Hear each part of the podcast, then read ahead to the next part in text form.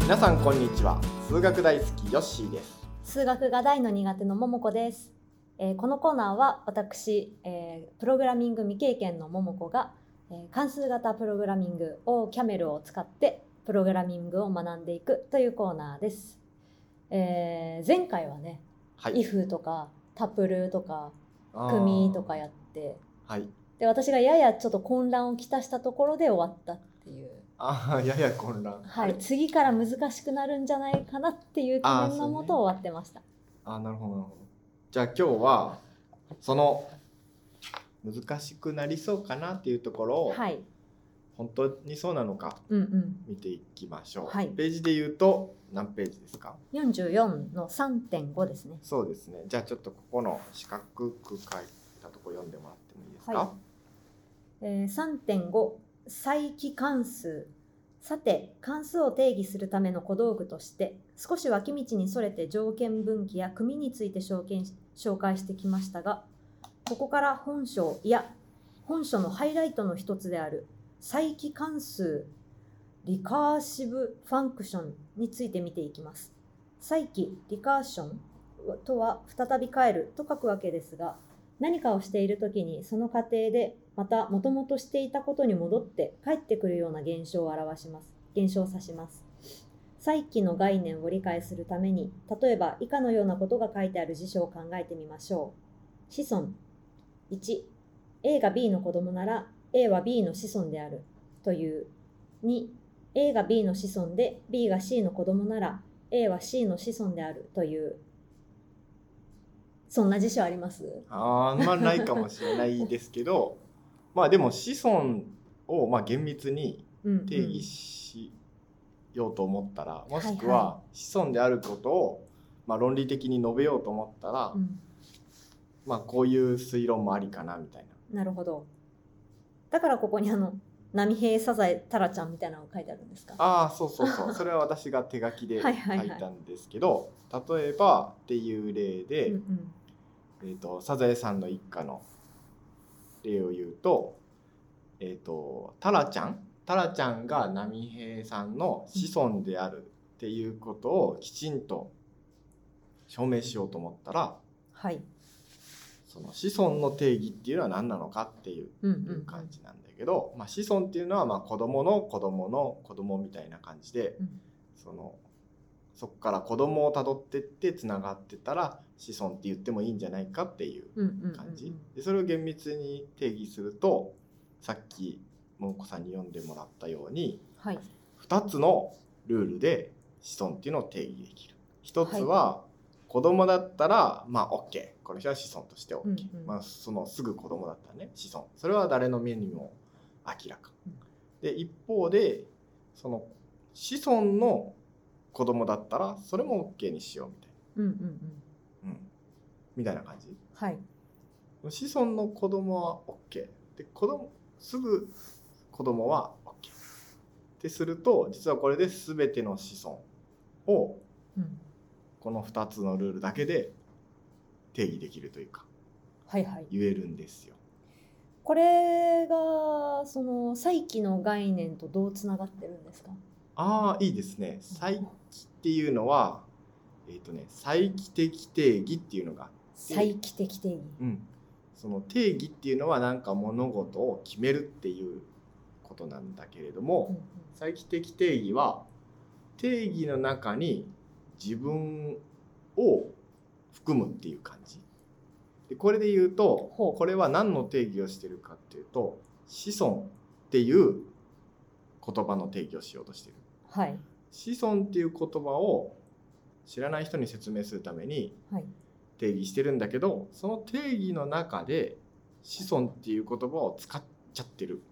使っちゃっちゃってる感じあー定義し途中なのにそうそうそうそうこれから使っちゃってね定義する言葉なのにはいはいはいはいだから知らない人にもこれ大丈夫なはずなのに、うんうんそれを使ってやっちゃってる丸一は再帰的定義じゃないんですよ丸一のルールは、はいまあ、A が B の子供だったら、まあ、子供のことは子孫と呼ぼうって言ってるから、はいはいはいはいまあ子供っていう別の言葉より具体的な言葉を使って子孫ってっていうのを言おうとしている、うんだから1は再帰的定義じゃなくて普通の定義なんだけど、はい2の方でもし B が子孫だったらその子供はとか言ってるから、いはいはい子孫が何か分からへんから これをね聞いてんのにみたいな感じで、まあ、これが例えば辞書だとしたら、うんうんもしくは法律の文章とかだったら、うんその子孫を知りたいのに、うんその子孫知らないとこれ読めへんやんけみたいにはいはいはいな気持ちにさせてくれる感じうーんが再帰的定なるほどななるほどなるほど、でもこれは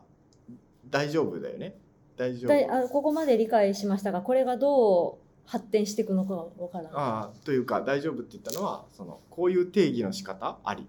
だよねあありありはういん、これわけわからんその子孫の定義なのに子孫が出てきてもわかんないってうん、定義として破綻してるとはならなくてならない一応、まあ、子供から始まってその子供その子供っていうのを、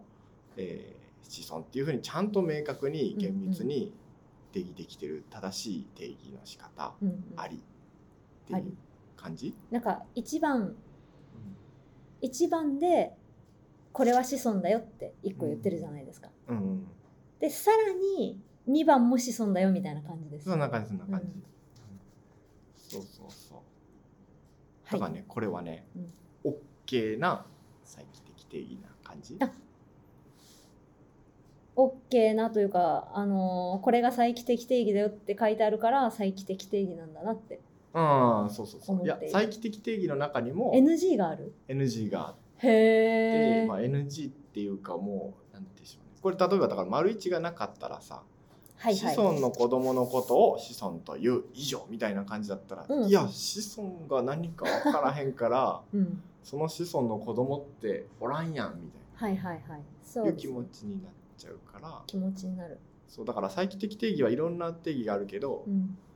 むっちゃかむっちゃかになることもある。へえなんかそうかあの数学あるあるのその別に言わなくてもわかるやろみたいなことを言っているあでも全然違うどかう いもうこ全然違うかもカットカットカットがいやカットしないよ。カットカッちトょっっとてわいからうんくないちょっとわからんくなりましたカットっていう概念はこの放送にない から。概 念ないはいじゃあ次に行きましょうはいはい、はい行きましょう行きましょう。じゃあ次の資格で、あそうだからそういう意味ではタラちゃんが波平さんのうん子供あ子孫になることはうんうん言える？言える言えるなんで？えサザエさんの子供だからサザエさんが波平さんの子供で、うんということは子孫でうん。でサザエさんの子供であるタラちゃんも子孫になるからおお素晴らしい。素晴らしいそうなんですよ。滑らかな説そう明そうだそう。だからまあ子供の子供になってて、うんちゃんと子孫だねって証明できる。はいで、まあ、それが再帰的定義と、まあ、それを使って今証明してもらったっていう感じなんだけど、うんじゃあ次ここを読んでもらってもいいですか次のページ、えーっと45ページ上の子孫の定義のようにその中身を調べていくと再起が発生するような定義を再帰的定義とか自分自身を使っているので自己言及的な定義と言ったりしますつまり再帰関数とは字面的には自己言及的に定義されている関数もしくは定義に従って計算をするとすなわち意味を考えると再起が発生するような関数を意味しますすごい口が回らなかった。えっとまず再帰的定義って言いますはいいとして、はい。つまりの後うん再帰関数って言ってるのはわかる字面的に自己言及的に定義されてる関数なんですよね。うん、なんとなくピンときますあんまりピンときてあない。んまり来てない、はい。まあでもこれはね自分の中でうん。自分を使ってるっていう感じうん、いやなんか言葉としてはわかるんですけどそれが数式になった時のイメージが 1, 1ミリも湧いてないあー。いやそれはまだ分かんなくて大丈夫で、うんそういう雰囲気のことがこれから出るぞーみたいなうん、き気持ちの準備ができれば OK です。あじゃあ OK です。はいじゃあ次行きましょえーっと3.5.1簡単な再帰関数オーキャメルでの再帰関数の定義をまずは簡単な例から見ていくことにしましょう自然数 n の解乗ファクトリアル N これなんて読めばいいんでしたっけびっくり、 N びっくりうん、 N びっくりでいいですか N びっくり N びっくりイコール 1×2× 点点点 ×N を計算する関数を考えます。はい OKOK これえっ、と N びっくりっていう会場っていうのがあってはい、それって見たことあります見たことあります。あー忘れておりますね。習った学校で習った学校で習いました。すごいでも忘れておりますすよ。覚えてんだねそう N びっくりは多分高校数学を真面目にやってたらうんどっかで出てくるはい。気がする、そうだから今読み方は忘れてましたもん。N ってうん、言おうとしてた。 N び N みたいな。言い方でそうそうそう言い方で表現 N びっくりは1から始まって N までうん全部の数字を1個ずつ掛け算するみたいなはいそんな感じはい。の計算なんですけどこれはね再帰関数あるあるではいもう再帰関数をやりますって言ったらどのプログラミング言語でもはい。最初に出てくるなんていうか最初の村人 A みたいな感じへー必ず最。初に出てくるはい。もうね最初のキャラクターみたいな感ほうじほうほファクトリアル君、うん、最期の最初の人なので、うんちょっとこれあるある最期あるあるう。コラッタみたいな。コラッタあポケモンでう。いうとこのポッポみたいなポッポあーポッポね。なるほどポなッるポほど。とコラッタ同じぐらいポッポとコラッタみたい同じぐらな。いなるほど。あのわかりやすいわかりやすい。最初のステージで必ず出てくるはいはい。はい、ポケモンで例えてどれだけわかるかわかんないあそうそして多分あの赤とか緑とか金銀の世界なんで今のちょっとポケモンじゃないかそう もし今れのないポ。ケモン そうそう最初でコラッタ出てこないかもしれない、はい。えーじゃあ次の2行ちょっと読んでください、えー、と会場が定義される数のうち最も小さい数括弧つまり1の会場は1であり n びっくりイコール括弧 n-1 括弧閉じびっくりかけるうん、 n そうそつまり n の会場は n-1 の会場に n を乗じたものであるうはい、うんこれはさっきのなんていうか始祖の定義と似ていてはいまず1の会場は1つまり1びっくりは1はい、でそれ以上の数の場合 n びっくりは n-1 のびっくりにうん、 n をかけたやつっていう感じそうなんだこれでいけるこれでいけるんだですよへえなんでかって言ったら3のびっくりっていうのは2のびっくりに3をかけたやつみたいな。はいはいで2のびっくりは1のびっくりに2をかけたやつ。で1のびっくりはあー1はいみたいではい辿っていくと123みたいなはいはいはいはいなるほどになるんですよ。なるほどなるほどいやーなんかなんでこうなんかびっくりしようとしたんでしょうかね気になっちゃったあびっん会場会場なんで会場をしようと思うんですかあ人はなぜ人はなぜ会場をするのかまあ一つここはその会場は再帰的関数のうん嬉しさをまあ定義するときに嬉しさを定義じゃない や定義において嬉しさを感じるときにうん、はいまあ、一番わかりやすいからへえ嬉しみを感じやすいそうそうそうで、ままあ、それ会場が必要な人にはこれがう嬉しいんですけど、はいはいじゃあなぜ会場が必要になるかっっていうところは、もうちょっと数学的な話になってくるんだけどなるほどそれを習った高校の時の気持ちにはい、なってもらった ら嫌いになっちゃういやいやいやいやあれあれそうか嫌いになっちゃうその時なんで必要だったかっていうと組み合わせを計算した時にああ組み合わせで出てきましたっそうけうそうそうああそうなんだいろんな人が全い然ろんなことをやる時に、はいはいどれぐらいの人がどれぐらいの行動をするかなとか、はいはいはいそういうのをこういろいろ分析したり確率計算したりうんすうんる時に、その前頭のパターンって知りたい時があったはりいして、はいはいはいそれを計算する時にこれ会場ないとあの無理あー無理なことって多くて。大活躍なんですよこの会場あはあそうなんだそうそうごめん会場をバカにして ごめんっていう気持ち、そうそうそうそう例えばトランプの例で言うと、トランンプの束がうん全部こう山ほどありました、はいはいそしたらトランプってなんか 13×41 個のマークで13種類ねあるよねうんうん1からうんうん13までキングまでかける4枚はい4種類ある、はいだからたくさんご何枚 だっけ52枚ぐらいはい、のカードがあって、うんその山よく切った山から1枚シュッて取ります、はいっていうその取りと出た目のうん出たカードの可能性可能性っていうかパターンははいはい52通りあるんですよ52の可能性があって、はいはいはいでそれをちょっと脇に置いといて2枚目と取るってなったら、うんうん次は残りが51枚になってるから、そいの残りの51枚から1個選ぶっていう選び方になってうみんうんうんうんたいな感じで、じゃあそこから上から10枚選びますみたいな、はいはいはい自分の札は10枚ですうんそのパターンは何通りあるでしょキャうみたいな時にこのファクトリールをやるともうめっちゃーへーカドルはかどるで最初のパターン52回はいはいが52パターン、次のパターンが51パターンからーン、うんうん、はい単純に掛け算になるんですよはいでその次は50パターンん49パターンみたいな1個ずつ枚数減ってって、はいはいはい全部のパターンをかけていくからうんこの会場が出てくるんですよね。うんはあなるほどみたいなとかだから単純にトランプゲーム作るとかはいはいそういう時とかトランプの確率とかパターンを考えるとかでもうーんこういうの会場ってめっちゃなくてはならない。おー、今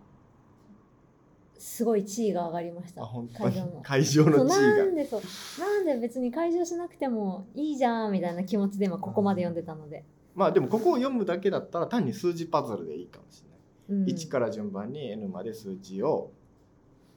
掛け算するっていうパズルがあったとしてっうんていう感じでうんパズルを解くぐらいのやつでもいいけど、うんうーんでも実際はめっちゃめっちゃ品質そうなんだそうなんだ概念みたおいな感じ。おー数学的思考、まあね、これでぞそれはそれとしてそれはそれを高校の時にね習ってた習ってたはず多分でも習ってたと思いねます、先生はそういうことを言うと思うけどうんすっかり忘れてあるピンときてないなって感ピンときてないかじ、あの記憶を抹殺しているあか、あそうねうん、でもただ単に覚えてないと思いますああそうかうもんうしれない、んはいじゃあそれでその2行の定義で OK な感じはなんとなくわかります、はいうん、じゃあそれをじゃあ OK 目で書こうと思ったら、うん次の下の灰色いところになるんですよはいちょっとじゃあ打ちましょうか、うんこれは打ってみてちょっと会場の話になっちゃったああ再帰関数の話から会場のちょっと話になっうんでもねモチベーション理解しておくのは大切だたからいいツッコミだったとそ思いますうあれなんですよやっぱ数学やってる時ってなんでそれ必要なのみたいなのが分かんなくてうんもうやるっていうのがわかるあったんで、えー、レッドありゃりゃりゃフォーカスレクファクト N イコールかける N N の会場うん、あコメントいコメントは書かなくていいよあコメントはえっとね丸括弧アスタリスクで挟むとコメントになるそうなんだそうそうこうははこういうこれがコメントになってるってことですそかうそうそううーんまあ書いてもいいし書かなくてもこれは抜かす場合はどうするんですかいい、うん単純に開業すればいいかなうんそのそこでシフトを押してシフト開業ね、うん、そそうしてちょっと開けるとそうそう2個開ける2個開ける。イコール1前おなんかすごく前回のやった記憶がいいです。ファクト。N マイナス1アスタリスク N あ消えた消えたじゃないからちょっと 邪魔だ からちょっとエルスのシェアがうん前で開業した方がいいかもしれないどっかで開業ピこの場合はこう、まあまあこうこああまあそんなまあ特にいらんう。if と同じでいいよ。I、if の I と同じ。はいはい。はい。えー、これでかける OK はい。はい点々これ意味わかりますかえー、えーっとね N が1だったら1だよねうん。のファクトがうん。そうそうそでじゃなかったらえーその N から1を引いたのが N だよね違うその N から1を引いて N をかけたのが N だよね なんかあれ途中までやってますう。うん、うん。まあじゃあちょっと教科書も読んでみましょうか。はいえーレッドの直後のレックはこれからする定義がほうそういうことなんだ最定期再帰的であることを示しています実際関数本体中に今定義しようとしているところのファクトが出現していますねはいそうなんですよ。普通、レッドでなんか関数を定義するときに、うん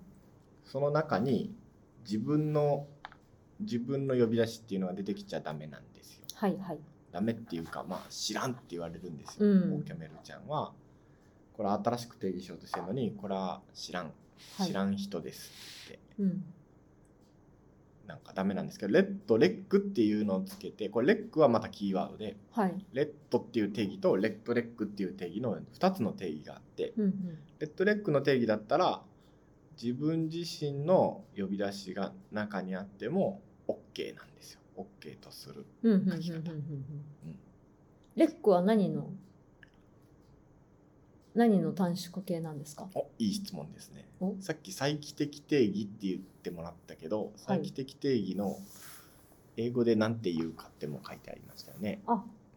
レカーシブディフィニッションそうそうそうそのリカーシブの頭あ文字のレック。ーなるほどうんはいだからリカーシブリーにレッドしますってっていう感じなのかな。そして2行目は合ってたと思うんですけどうんうんうん N, だ N が1だったがら一 N だよ、あのファクトがファクトは1だようんその次はじゃなかったらうんじゃなかったらじゃなかったらさっきのあのびさっきのびっくりなんだよなさっきのルールの 2, 2個目のルールとこれ全く同じ形そうですになよっねてて、N-1 のうんびっくり、まあ、びっくりのことがファファクトっていう関数名で表してるんですけど、はい N-1 のびっくりうにんかける N にするみたいあーちょっと待ってくださいね。ファクトがこれファクト N を定義してるわけじゃなくてファクトを定義してるんですかね。なそうですそうです N は何でしょうおまけ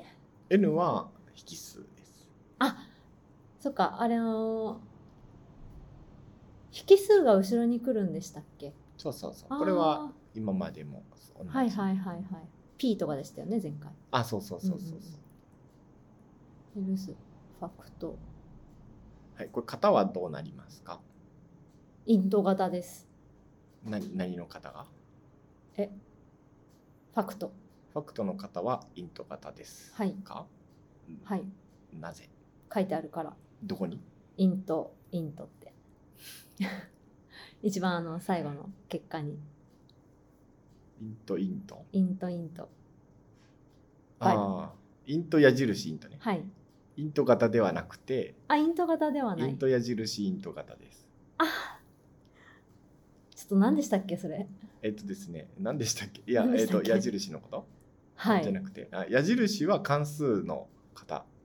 うんですね今回ファクトっていうのは関数を定義してるんですよ値を定1個定義してるわけじゃなくて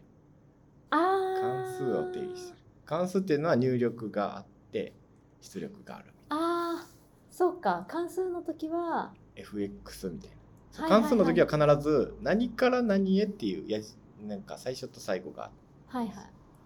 あ、じゃあ、そのファクトあ何型かっていう答えはイント矢印イント型っていうことそうですかそうそうそうイントトゥイント型みたいなああイントトゥイント型の方がかっこいいですか何より矢印よりああわかんないなんかそみれは皆さんどうどう言うんですかじゃあこれ型どういう型って言われた時ってイント矢印イント型って言うんですかうんいやわそうなんだいやわかんない確かにそれどうなんだろういろんな人に聞いてみたいねはいどっちかみたいなうんイントトゥイント型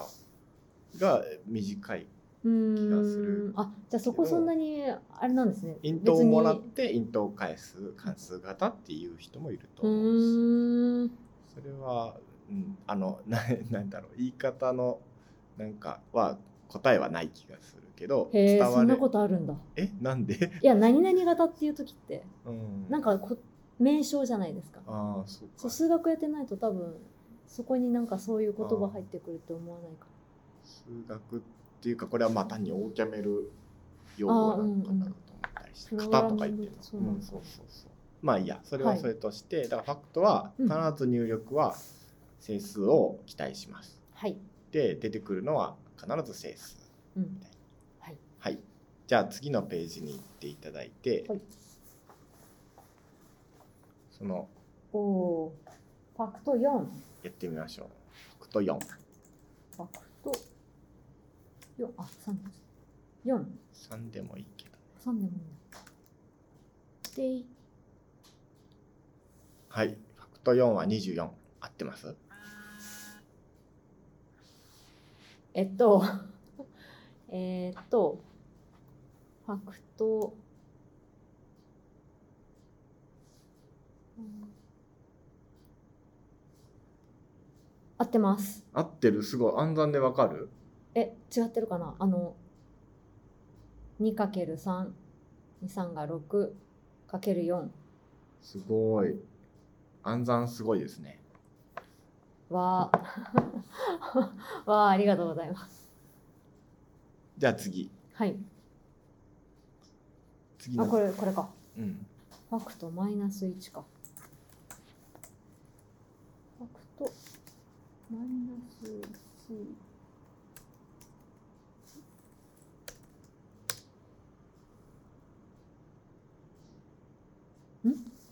おうんいいですね いいですねいないぞおあ ちょちょちょちょちょあ来た来た来た来た来てないよ来てない来てないかむむむあさっきの停止ってやつ出てきてないあ出てきてない消えちゃったもう一回打つといいけるかなあなんかちょっいと待けってますなんかすごい謎なことになってる結果が出てないいけえこれだけ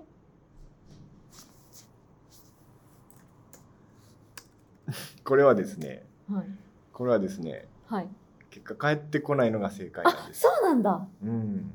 なんで固まっちゃったとかじゃなくていや固まるのが正解固まるのが正 解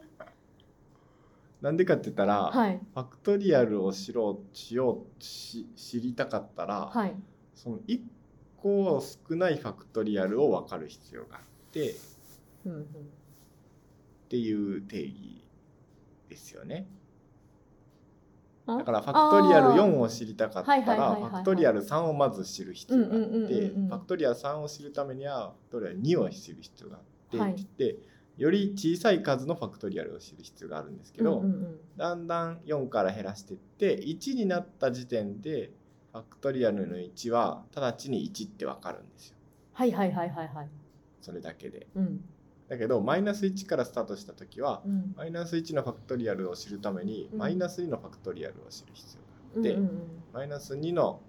ファクトリアルを知るためにマイナス3のってなってああそっか永永遠遠にだ掘っていってマイナス100とかマイナス1万とかなってもまだ次を知らないと次を知らないとってオーケメルちゃんはは次次を探しにえ、今もしかしてまだ探しに行ってるそう新年新年にこう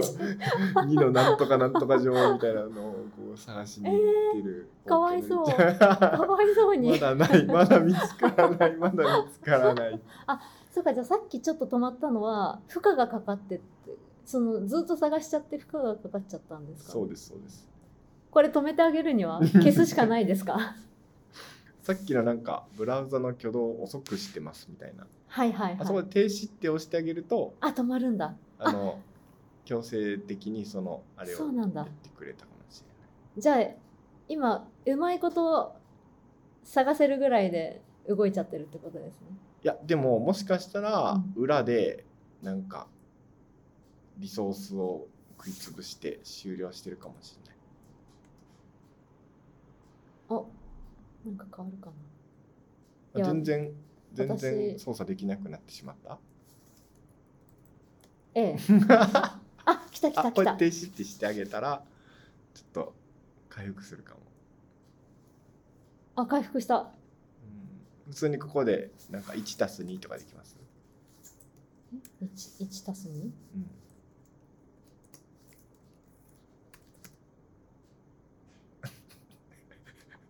できないかもできないできないかもまだ探してる、いやえっ、とね多探し終わ分ったけど、あー多分、うんなんか内部的にエラーになっちゃってる可能性もあるしまだ探してる可能性 もある、すごい怖っ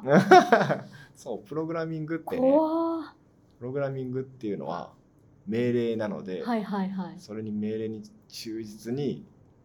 こう実行しようとするんですね消せないぞなのでプログラマーが間違ったことを書いちゃうと、はいはい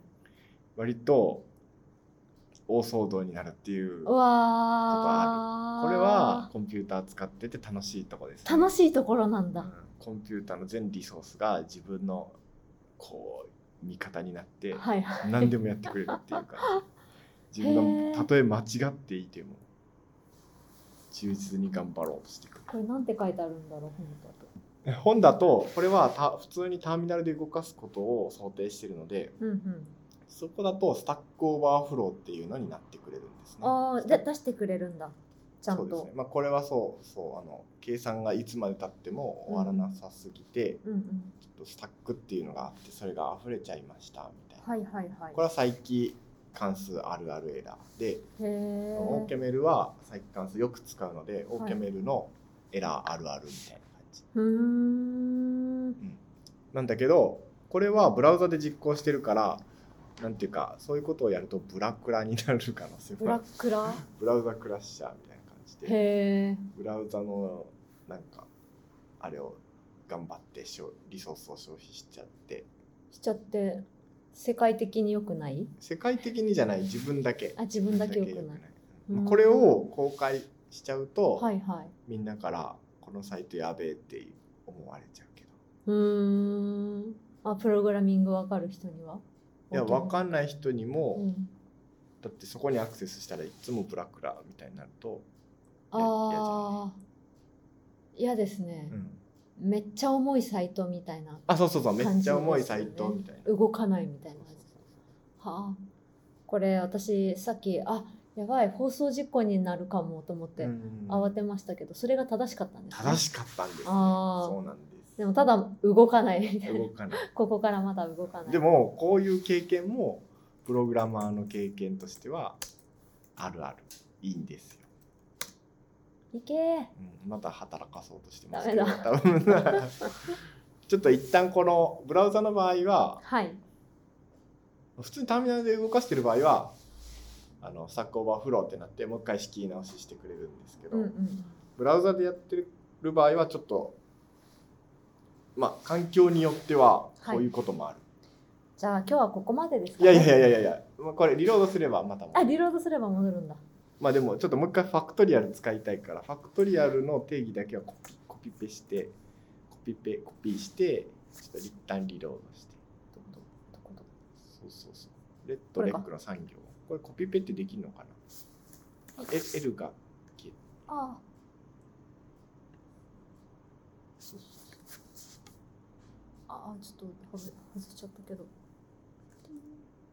やえっ、とですねあなんかいろいろいろいろ間違ってるな。間違ってない。いいな。うんオッケでー。ちょっと一旦リロードしていただいて。あ、そっかそっかそっか。うんそうそう。えあなんかいる。いる。途中だったのか。うんこれでいけるかな。あ、いけましたね。で、ファクト4をもう一回やってもらってもいいですか。ファクト4。お来た来たあ来、た来。た。ああよかった。これでまあ、うん、復活。ファクトマイナスをちょっと気をつけましょうというはい。はい、じゃあ次読んでくださはい。えー、レッドレック、んもう一個ありました、やるやつが。読まない。レッドレック X。い。あ、そうそうそう。それちょっとやってみてください。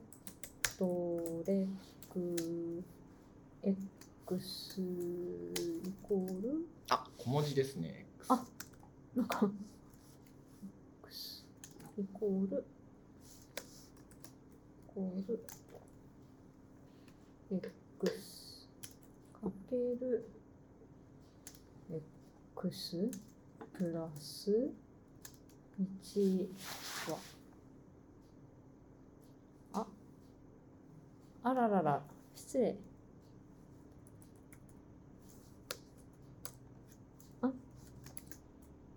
あ、かけるね。かけるうんこれはダメなんですよ。ダメなんだ。なんでダメかは、えっ、とね、レッドレックで定義するのは、まうあん、関数じゃないとダメよっていう、うんうん。まあ、基本があるんですよ。ほう。で関数は必ず引数があるやつだかはら、いはいはいはい。だけど今回はレッドレックで X っていう一つの数字値を定義しようとしてて、うんうんうん。そういう時はダメなんだよっていう感じ。うーん。まあここで知っといてほしいのは関数じゃないとダメっていうことなこういうのはなしか。あイコールがないレッドは必ず、ああ、そっかそっか。ここ例えばここに J とかあったらいける。やってみましょう上ってやるとさっき入力したあ、そうだそうだそうだ。イコール x かける x プラス1はほにょ。これはですね今はい X を関数として定義しましたよね、はいはいはい。でその中で X を使ってるんですあそうか何が何だか関数にそう関数をかけようとすそっるかそっかそっか。じゃあここが数字とかだったらいけるそうそうっそてうこと ですよね。はいはいはい。ピ。あ。ああ失礼しました。うん失礼しました。 まあそんな感じはい。そして、はいえー、とこれはエラーになりますと、えー、再帰関数を定義する際にはこの会場の例のように何らかの意味で因数が減少していくことが重要です、えー大抵の再帰的関数定義は、えー引数が極小の場合の定義より小さい因数における値からの計算式と条件分岐を使って組み合わせます今46ページですねそうなんですよだから正しい再帰関数の定義の仕方うは、ん一番小さい数でちゃんと決まる値が決まるっていうことと、はいだんだん、んそれにこう近づいていくっていう感じうんうんうんうん呼び出せば呼び出すほどそこに近づいていくっていうのがちゃんとだってきてたら、うんえー、とできるよっていう感じうまくいくよっていう感じはあ。知識がないと使えない感じ。それは全てのものがそうじゃないあのー要は自分がこれは再帰関数だなって打ちながら再帰関数を打たなきゃいけない。うんまなあいそうかなそうかもしんない、うんなんかちょっとわかんないけど、あのレク出しちゃおうかなみたいなのはあんまりしないってことですよね。あんまりっていうかしない。うんまあわかんない動けばいいから、そうやって雰囲気でやってうまくいくならそれはありっていう考え方もあるかもしれうんない最初はよくわかんないけどうんこうやったらこう動くのかなっていうのでどうやってもやると思うから完全に理解するまで何も書けないっていうところもあるけどだいたいなんとなくこうこう右足の筋肉をどれくらい動かして太ももをこうしてとかやんなくてもはいはい歩けるのはいはい歩けるみんな歩けるうんのと一緒でうんまあなんか最初は雰囲気でいいと思うんうんうーんなう。るでほどさっきみたいに失敗してはい、応答が返ってこないとかスタッはクいオーはいはバーいはいフローっていうエラーになっちゃうとかうんそういうので失敗しながら転びながらうんだんだんうまく歩き進めるようにならなるうーん、だんだん転ばないようになるみたいな感じで。なるほどまあそんな感じ。まあでも教科書はちゃんと書かないといけないから、いろいろちゃんとしたことを書いてあるんで、うんこういろいろやってみて転んだ時にまた教科書に戻ってくれば、うんその時のあのいつ転んでも大体指針になってるようになってるんですよね。はいはいなのでそんな感じ。まあここではまあそんなのかなぐらいで大丈はい夫。うん了解ですはい。じゃあ次次が大事。次が大事どこからだろうえっとね、3.5.2全部のいや名前式の評価戦略。はいっていうところを今からやろうとしています。はいじゃあちょっとね次のページのところを読んでほしい。あこっちかうん47ページの最も単純かつ人間が紙の上で計算する場合と近いのが関数を適用するときにはまず引数を値に評価するという値呼び call by value の戦略です例えば上の式はスクエあーこれは例になっちゃううん、いやまあでも、スクエアの後いいね定義をうん、レッドスクエア x イコール x かける x うん、あえっ、とねあちょっと待ってその前に今からややってる3.5.2のはい、式の評価戦略はどっちかっていうと、うん、オーケメルの仕組みというか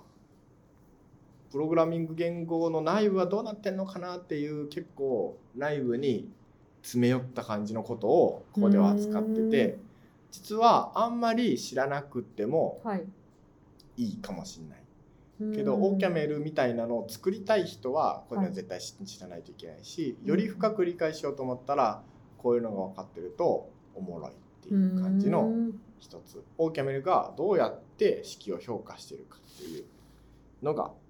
えー書いてあります。なるほどでじゃあスクエアっていうのを定定義してみましょうって感じえっと、うん、そうですね。じゃあやってみようやってみよう。例えばのところ。と、スクエア、x イコール x かけるあ x コロになっちゃってる。あら、また。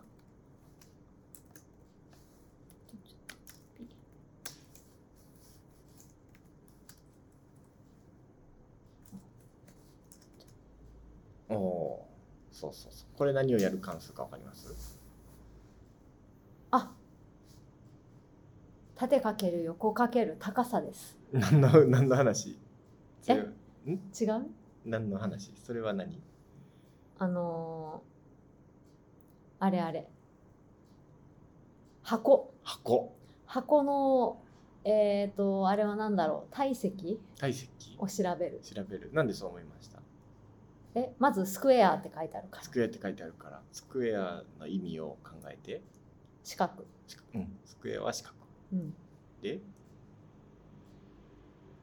あ違った違ったあ私があの見てるところ間違えましたあ見てるところは間違いえた、あのこののこのこのえ x×x×x だと思ってましたうん、違ったえっ、とそうよく見ると違う面積ですね普通に面積はい四角の面積あすごい四角といってもはいどんな四角かわかります正方形そうそうそうそう正方形数が一緒だからそうそうそううん縦と横の長さが一緒の正方形のはい、面積をうん、求める関数はい、で一辺が、うんと、10の時うん、だったら10のそういう時の面積5の時10の時100の時123の時とかいろんなうん大きさのスクエア四角正方形の面積計算してくれそうな感じはい。はいこれを使って何しろって書いてあるこれを使って、えー評価しよう。うんオーキャメルを含む、あと今47ページです。オーキャメルを含む多くのプログラミング言語では、値呼び出しが使われています。いいですねスクエア2とかすると、あこれできるのかなおおー、これ合ってるはい。合ってるねでで、えー次に再起を伴う評価について見てみましょう。ちょっと待ってその前にうんスクエアあスクエアスクエアにあ、スクエアスクエアにうんスクエアスクエアに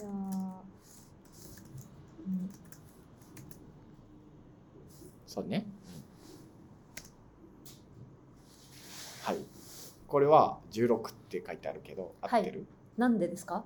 あ、合ってない。わからない。ああ、合ってるか合ってないかわかわんかない。らないです。これは、はい。まず、えーと、最初にスクエアって書いてあるから、なんかの面積、正方形の面積を考えます。はい。だけど、その、その、なんだっけ、一辺の長さっていうのは、うん。スクエア2ですってなってて、うん。で、そのスクエア2、あー、二人が死で、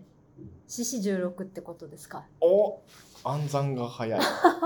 いやまあまあそう計算上こはれそで褒めらうれるの。計算上はそうなんだけど、はいここで言ってるのはその意味としては、うん。スクエア2で出た結果のはい面積の値を使って、うん。うん。それを一辺の長さとするはい。えっ、となんだろうねスクエアだから面積やろだからここはあんまり実はもしかしたら面積っていう感じじゃないのかもしれなくて単に2乗したいっていうぐらいの感じなのかもしれない、ああ。 2乗するっていうぐらいそうすると、スクエアスクエア2は2の2乗の2乗みたいはいはいはいはい、なはい感、じ、そっちの方が分かりやすいかも、うんなんそうかねなんで面積の数であの長さでまた面積出すのみたいなうん、たまにあるけどねここの面積の大きさとここの長さ一緒になるパズそルんなことありますパそパズルとかパズル で ないないないないないいやわかんないです私が知らないこう知られざる数学の世界がま数学パズルの世界があるかもあ、あしんれまなないいでかすもけしど、れないね。うまあでそれでん、はいまあ、2乗の2乗ってはいいうふうにやってんだけど、まあ、そこれは2乗の2乗やるんだなーで分かれば、うんそれでもうここの章はスキップして大丈夫あです。大丈夫なんだなけどじゃあ何をここではぐじゅぐじゅ言ってるかっていうと、うん順番がありますせみたいな。オーケーメルちゃんがこれを見るときに、まず外側のスクエアを見ます。あスクエアがあるわってなったときに、うんその引数があってその引数関数に引数を与えてるなみたいなのが分かったときにうん引数がまず何どんな値だろうっていうふうに先に思うはいはいはいはい、これが値呼び出しです。うん、あでースクエア2がそのままだとよくわからんみたいな感じでうんよく見るとそこの中も関数呼び出しになってる、うんうんじゃあスクエアが関数名で2が引数うんうんで2はこれ以上あの計算できないなんだろうもう決められた値うんだからこの2はこのまま使おううんっていうふうになって具体的に2って分かった段階でその内側のスクエアを実行しようとしますはいはい内側のスクエアを最初にやります、うんうんその後で内側のスクエアをやった結果2の2乗で何になりますか2の2乗で4 44になったらあ4っていうすごい具体的な数字が分かったぞってなるからうん最初の一番外側のスクエアをやろうとしてうん4に対して2乗しようとするんですよ、んんっていう順番はいはいこれが値呼びですじゃあそれを踏まえて次のところを読みま読んでみましょうえー、読む読むとこないですファかクトここれですか47ページの下半分のあ、そうそう。あ、ファクト、あ、次にからかな。次に、次にあ再起を伴う評価について見てみましょうファクト4は以下のような手順で評価されますそうですね。で、ちょっとそこに書いてあるのを、はいパッと見、いや、うん、なくていいけ ど、なんとなくなん、なんでそうなるかわかります。えー、まずファクト4がスタート。はいさっきファクト4って打ちましたよね。野は村いさんはいはい打った時にオーキャメルちゃんが裏で何をやってたかっていうのをここであであ順番に解説した。はいはいはいはいファはいクト4をやった時にまずファクトは何やねんっていうのが、んんんあまず4がもうなんだろう決まってる値だからはい、 4は OK うんでつ次にファクトに対して4やろうとする。で、うんファクトは何やねんってなった時うに、んレッドレックでファクトを定義してたのでうんそのレッドレックで定義してた中身をバーンと展開するんですよ。うんうん展開するとそうなる。はいはいはい一番最初にやってたことが書いてあるそうそうそうそう。うんうんで特にその4になってるね引数が4の時はい4の時バージョンなうんんで、うんうんなってるでそうなると if4 イコール1とかなってるから、うん if4 イコール1は true or false どっち、えー、F4 イコール1はうんん ?if4 イコール1は true 4は1と等しい あああフォルス false はいなんでえ4は1と等しくないそうそうそうう4は1と等しくないから false なんですよ、はい false の時に if 全 else はどうなるか分かりますえっ、と4マイナス1かける4んあそれは何を言いましたもう一回質問いいですか もう一回質問いいですか え条件式は false の時に、はい if 式ってど if 全 else の式はどうなるどうなりますエルスの後そうそう else の後のところになるはいそうそう。で、エルスの後のところを読んでもらったりね。ああそうそうそう、はいそういう順番そう頭のいい人は結構ね、かっ飛ばしていくんだよね。そうなのかなそうそうそうそう。まあ、あり F 全エルありがスたいで言葉ありエルがたいス言葉説に行って、そう、ファファクト4-1の形になるから、2行目がそうなってるよね。はいそうそうそう。じゃあ次に、うんうんファクト 4-1×4 ってなってるけど、うんえーファクト4-1の4-1が何やねんって分からへんっていうふうになるから、うん4-1を具体的に計算しようとします。はい4-1は計算できてうん3になります。はいということで4-1が最初に計算されます。うんうんそうするとファクト 3×4 になって、はいこれはまあかけるをやりたいんだけど、うんかけるをやる前にファクト3がわからんと。うんうんうんうんでファクト3をじゃあまず最初にわからないといけないんだけど、うんファクト3の3は分かってると。はいじゃあファクトをなんやねんっていうふうになって、うんうんファクトを展開するとまたさっきの if 全 else の式がボーンとなった後にうんその else 説に行ってうんこうなる次の行になるってういう感じ、んどんどんどんどん計算していくってことですよね。どんどんどんどん計算していくのはそうなんだけど、うんどういう順番で見てってるかっていうのをここでは説明してて、ああそういうことか。そうそうそうそう別にどっから計算は順番やってても、うんまあなんでしょうねいいっちゃいい時もあるんだけど、うんうんオーケメルの場合はこういう順番でやってるよっていう感じ、はこれのことをコールバイバリューだっけコールバイバリューと言います、そうそうそっか以下のような手順で評価されますって、えー、この場合の評価されますは計算あそうそうそうそうそうそうそうそうそうそうそうオーケメル用語で評価って言ったら計算のこと、はいはいはい、うんそうそうそうで値っていうのはうんもうこれ以上計算できない形ってこうーん四とかはいはいはいと true とか値から見ていく値呼び出し、そうそうそううそうんうん、そんな感じですはいで次のページは何が書いてあったかという次のページはあその前にマイナスの話はいマイナス1の場合はその戦略でいくと、はい実はいつまでやっても止まらないってなってしまうっていうのがこれ書いてある。はいはいはいうんで次のページに行くとまあそうねそうねまあここまでだと、うんそこまで分かれば大丈夫はい。うん、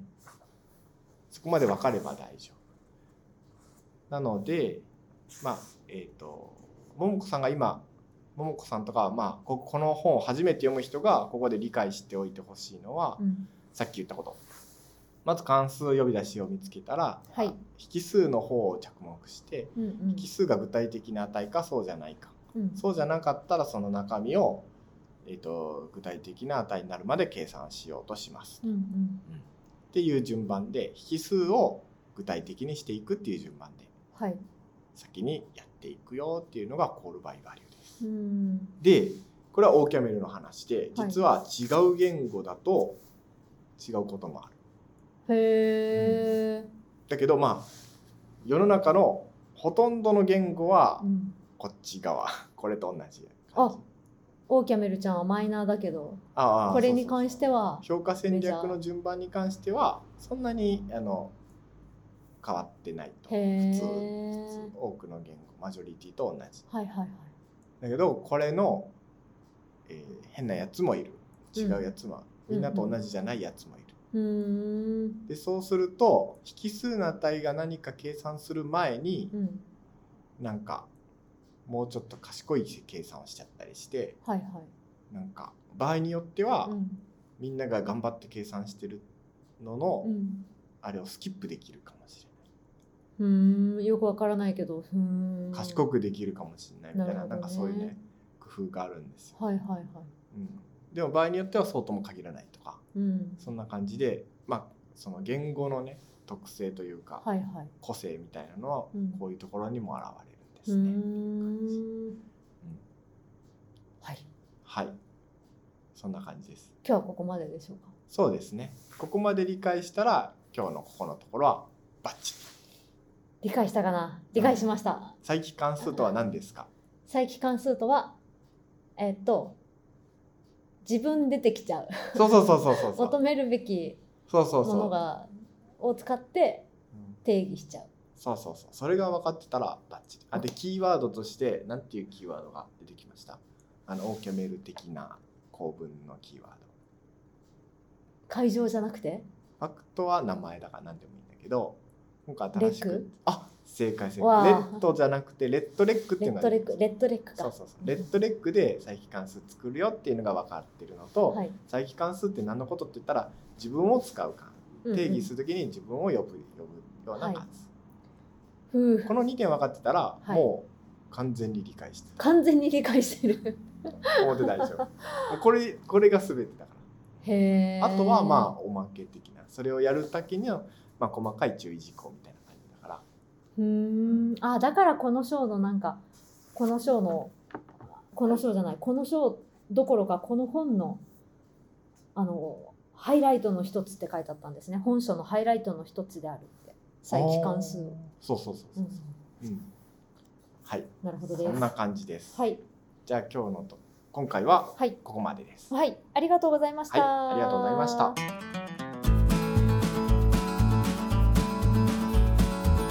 この番組が面白いと思った方は友達とかにお勧めしてもらえると嬉しいです